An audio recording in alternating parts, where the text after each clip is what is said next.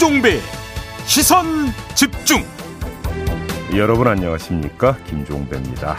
제20대 대통령 선거 본투표 날이 밝았습니다.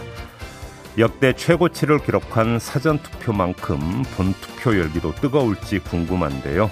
오늘 시선 집중은 우리 애청자 여러분들의 선택에 도움을 드리고자 평소보다 30분 연장해서 9시까지 방송합니다. 끝까지 시선 집중해 주시기 부탁드리고요.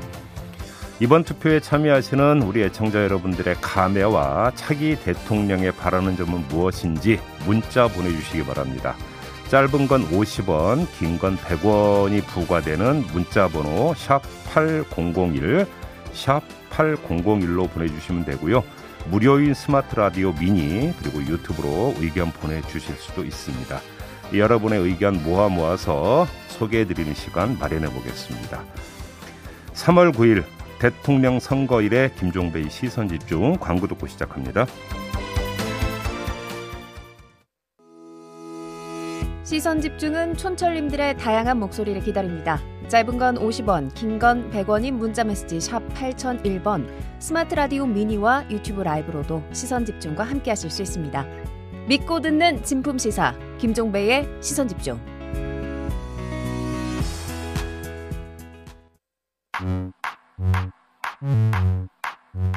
뉴욕에 뉴욕 타임즈가 있다면 시선 집중에는 JB타임즈가 있다.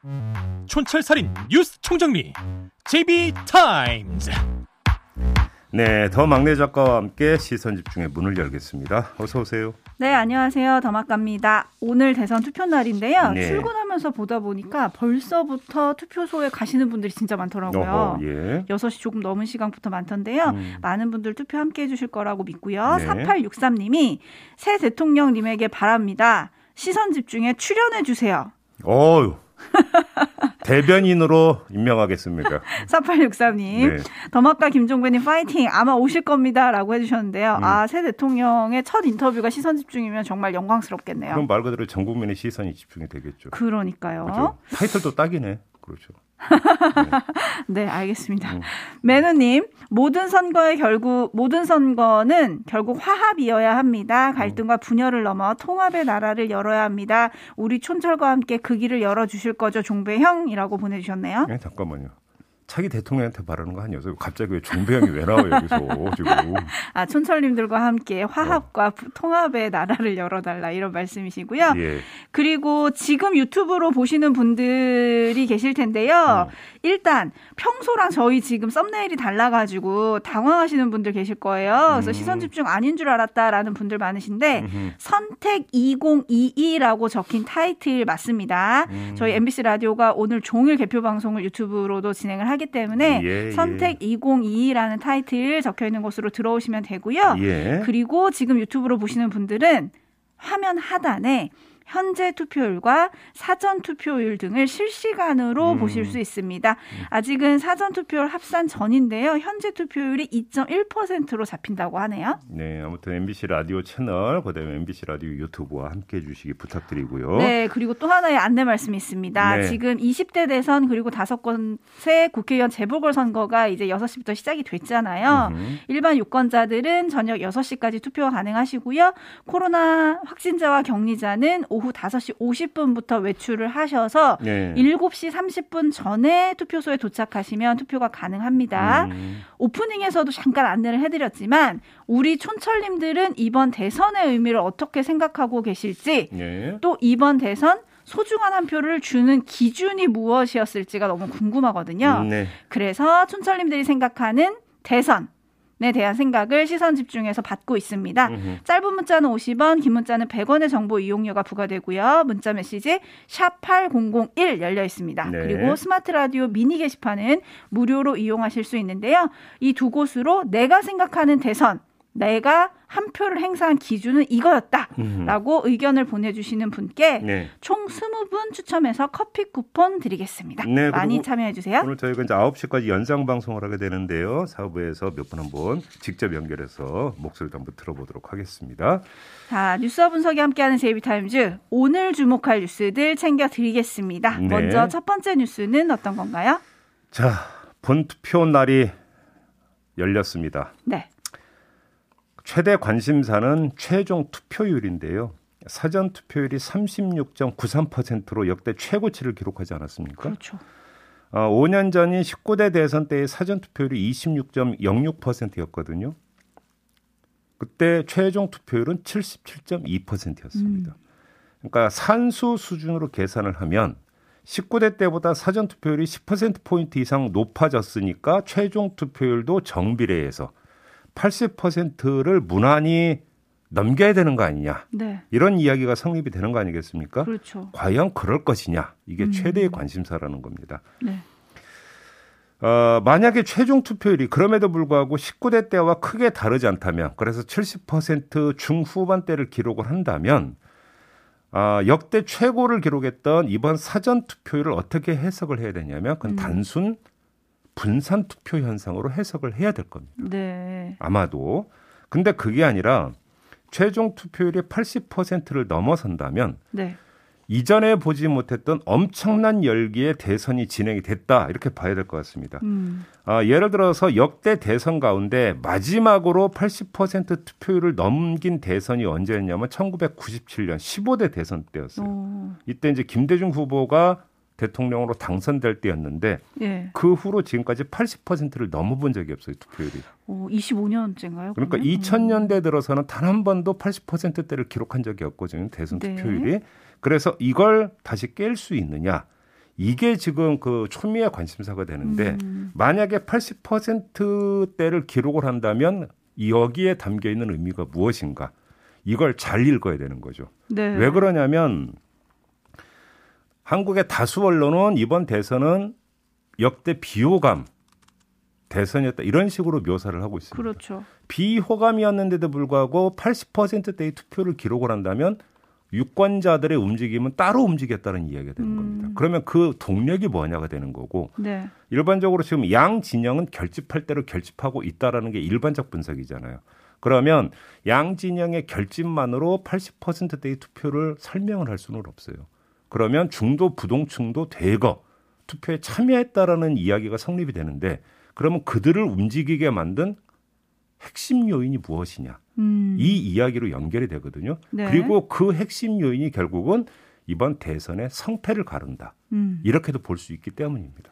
그래서 오늘 하루 종일 이제 진행될 투표율 집계가 나올 텐데 네. 이 투표율 집계의 추이를 보면은 대선 표심이 어떻게 흐르고 있는지를 대충은 아마 가늠해 볼 수 있을 것이다. 저는 그렇게 생각합니다. 음, 라라라님은 역대 최대 비호감이라서 다들 투표권으로 찍어낼 듯 도끼처럼 찍어낼 듯 아, 예, 예. 이런 의견을 좀 보내주셨고요. 예. KKK님은 음, 코로나 확진이 돼서 투표하러 갈까 고민 중이었는데 네. 갈까 말까 고민 중이었는데 음. 이번 선거에서 한 표의 의미가 더 큰 것 같아서 오늘 네. 꼭 투표하러 가려고 합니다라고 예. 보내주셨어요. 예.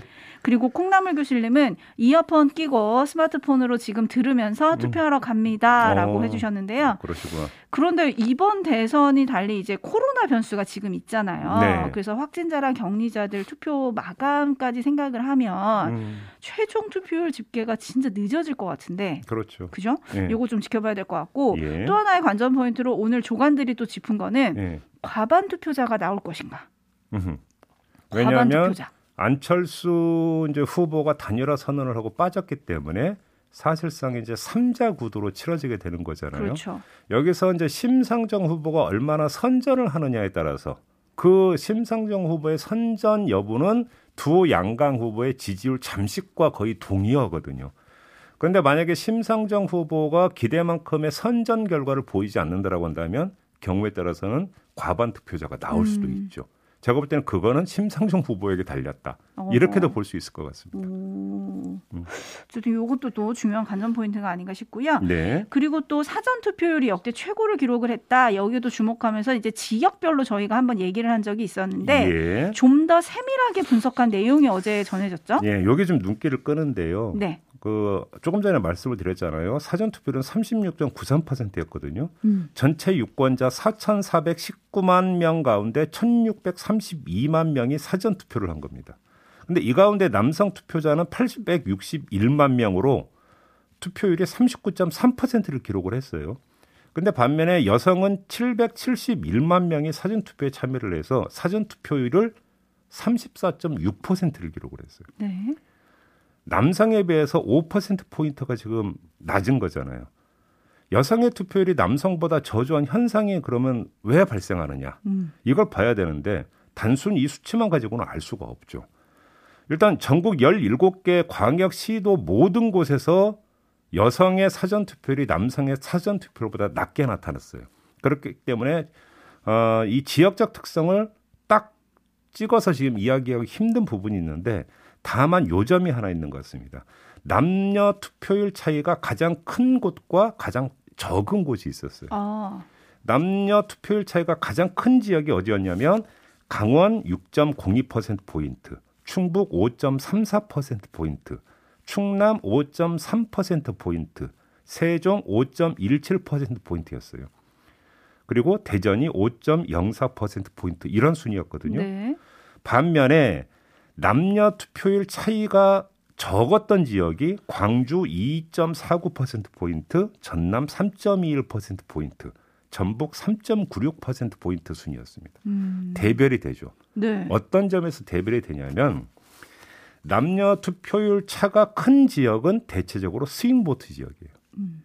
다시 말해서 어느 특정 정당의 텃밭으로 불리는 곳이 아니라는 것입니다. 네. 그때 그때에 따라서 지금과 승자가 탁 갈렸던 지역인데 반면에 남녀 투표율 차가 적은 지역은 호남이에요.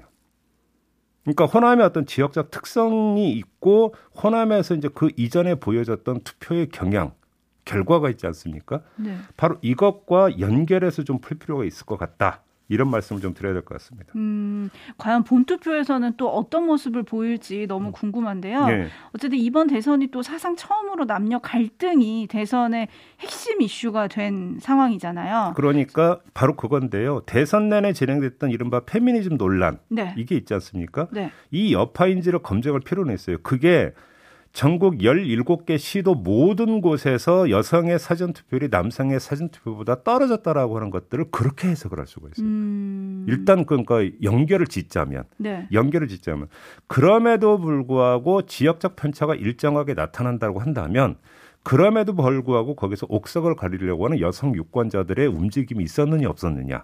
요걸 또 따로 봐야 된다는 것이죠. 네, 그렇군요. 음. 지금 임유신님이 2030 여성들의 선택을 주목해야 된다. 아마 음. 여성들은 신중해서 꼼꼼히 살피는 중이 아닐까 싶다. 예. 이런 얘기를 전해주셨고요. 예. 뉴스와 분석이 함께하는 제비타임즈 다음 주목할 뉴스 전해드릴 텐데요. 오디오로 먼저 만나보시죠.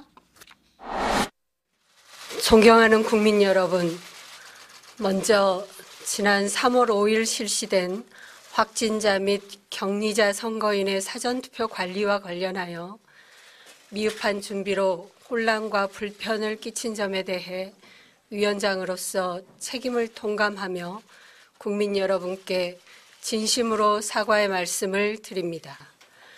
선거관리위원회는 심기일전하여 모든 유권자가 참정권 행사에 불편함이 없도록 준비하였고 투개표가 끝나는 순간까지 최선을 다하겠습니다. 정정당당히 경쟁한 후보 여러분도 선거 결과에 나타난 국민의 뜻을 겸허히 받아들이고 국민 화합에 힘써 주십시오.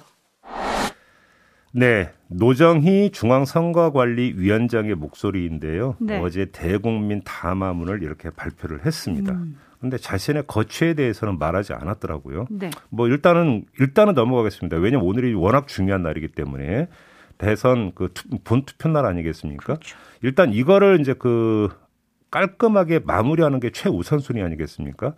따라서 노정희 선관위원장의 담화문 내용에 대한 평가도 일단은 미루겠습니다. 오늘 본투표 진행 상황을 보고 마무리하는 게 나을 것 같습니다. 음흠.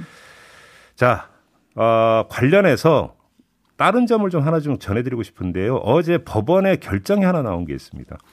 기호 8번인 옥은호 새누리당 후보가 서울 은평구와 성북구 선관위원장을 상대로 사전투표 개표 집행정지 신청을 낸 게 있었어요. 네.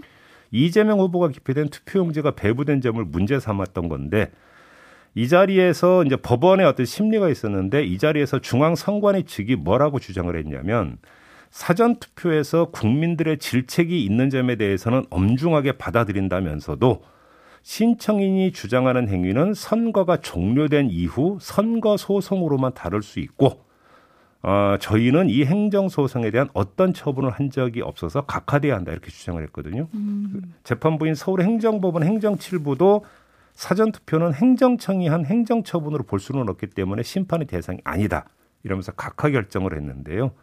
주목할 점은 선관의 주장에서 나온 선거 소송으로 다툴 수 있다라는 대목입니다.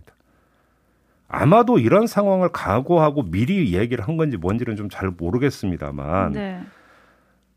만에 하나라도 선거 소송이 제기가 된다면 그 소송의 규모와 파장을 최소화하는 게 지금으로서는 최선 아니겠습니까? 그렇죠. 그렇기 때문에 그러면 그걸 최소화하는 방법은 뭐냐? 다른 거 없어요. 오늘 진행되는 본투표 관리에 최선을 다하는 것. 음. 바로 그것이 아까 노정희 선관위원장이 이런 말을 했더라고요. 선거 결과에 나타난 국민의 뜻을 겸허히 받아들이기 바란다. 네. 후보들에게. 그렇죠. 이렇게 당부를 했잖아요. 그걸 겸허하게 받아들인 게 뭡니까? 깔끔한 선거 관리에는 없는 거잖아요. 네. 오늘은 실수가 있으면 안 됩니다. 그렇죠. 이해될 수 없는 현상이 벌어지면 큰일 나는 거거든요. 큰일 납니다. 이 점을 정말 각별히 유념해 주기 바란다. 이런 말씀을 드리고요. 그것까지 보고 최종 평가를 하게 될 것이다. 선관위에 대해서. 네. 이런 말씀을 드리겠습니다. 모쪼록 논란 없이 제대로 확실하게 선거 관리해 주시길 바라겠습니다. 예. 어떻게 준비를 하고 계신지 선관위 관계자는 잠시 후 4부에서 저희가 잠깐 음. 연결해 보도록 하겠고요. 4916님이 이번 대선은 변화한 시대를 반영한 역대 가늠할 수 없는 투표라 소신 투표했고요. 음. 당락의 최대 변수는 고3의 손에 달려 있다고 개인적으로 생각합니다. 18세부터 투표가 가능하니까요. 가능해졌죠. 음. 네. 그리고 3614님은 개인 택시 기사입니다. 네. 새벽 6시에 투표하고 일하는 중입니다. 음. 아무리 비호감 투표라지만 그래도 투표는 해야죠. 모두 투표하러 가세요 라고 보내주셨고요. 네네. 한승구님은 우리나라 정치인들에게 민심의 무게를 느끼게 해줍시다. 우리나라 미래는 우리가 결정합시다라고 또 투표 동료 메시지를 보내주셨는데요. 네. 김종배의 시선 집중은 오늘 대선 특집으로 9시까지 이어집니다. 음. 그리고 촌철님들이 생각하는 이번 대선의 의미는 샵 8001 짧은 문자 50원, 긴 문자 100원의 정보 이용료가 부과되는 문자 메시지예요. 샵 8001로 보내주시고요. 또 스마트 라디오 미니 게시판은 무료로 이용하실 수 있습니다. 참여해주신 분들 중에서 20분께는 저희가 커피 쿠폰을 보내드리도록 하겠습니다. 알겠습니다. 투표는 국민의 권리이기도 하지만 의무 의무이기도 하다는 점을 강조를 하면서 JB타임즈 마무리하겠습니다. 수고하셨어요. 고맙습니다.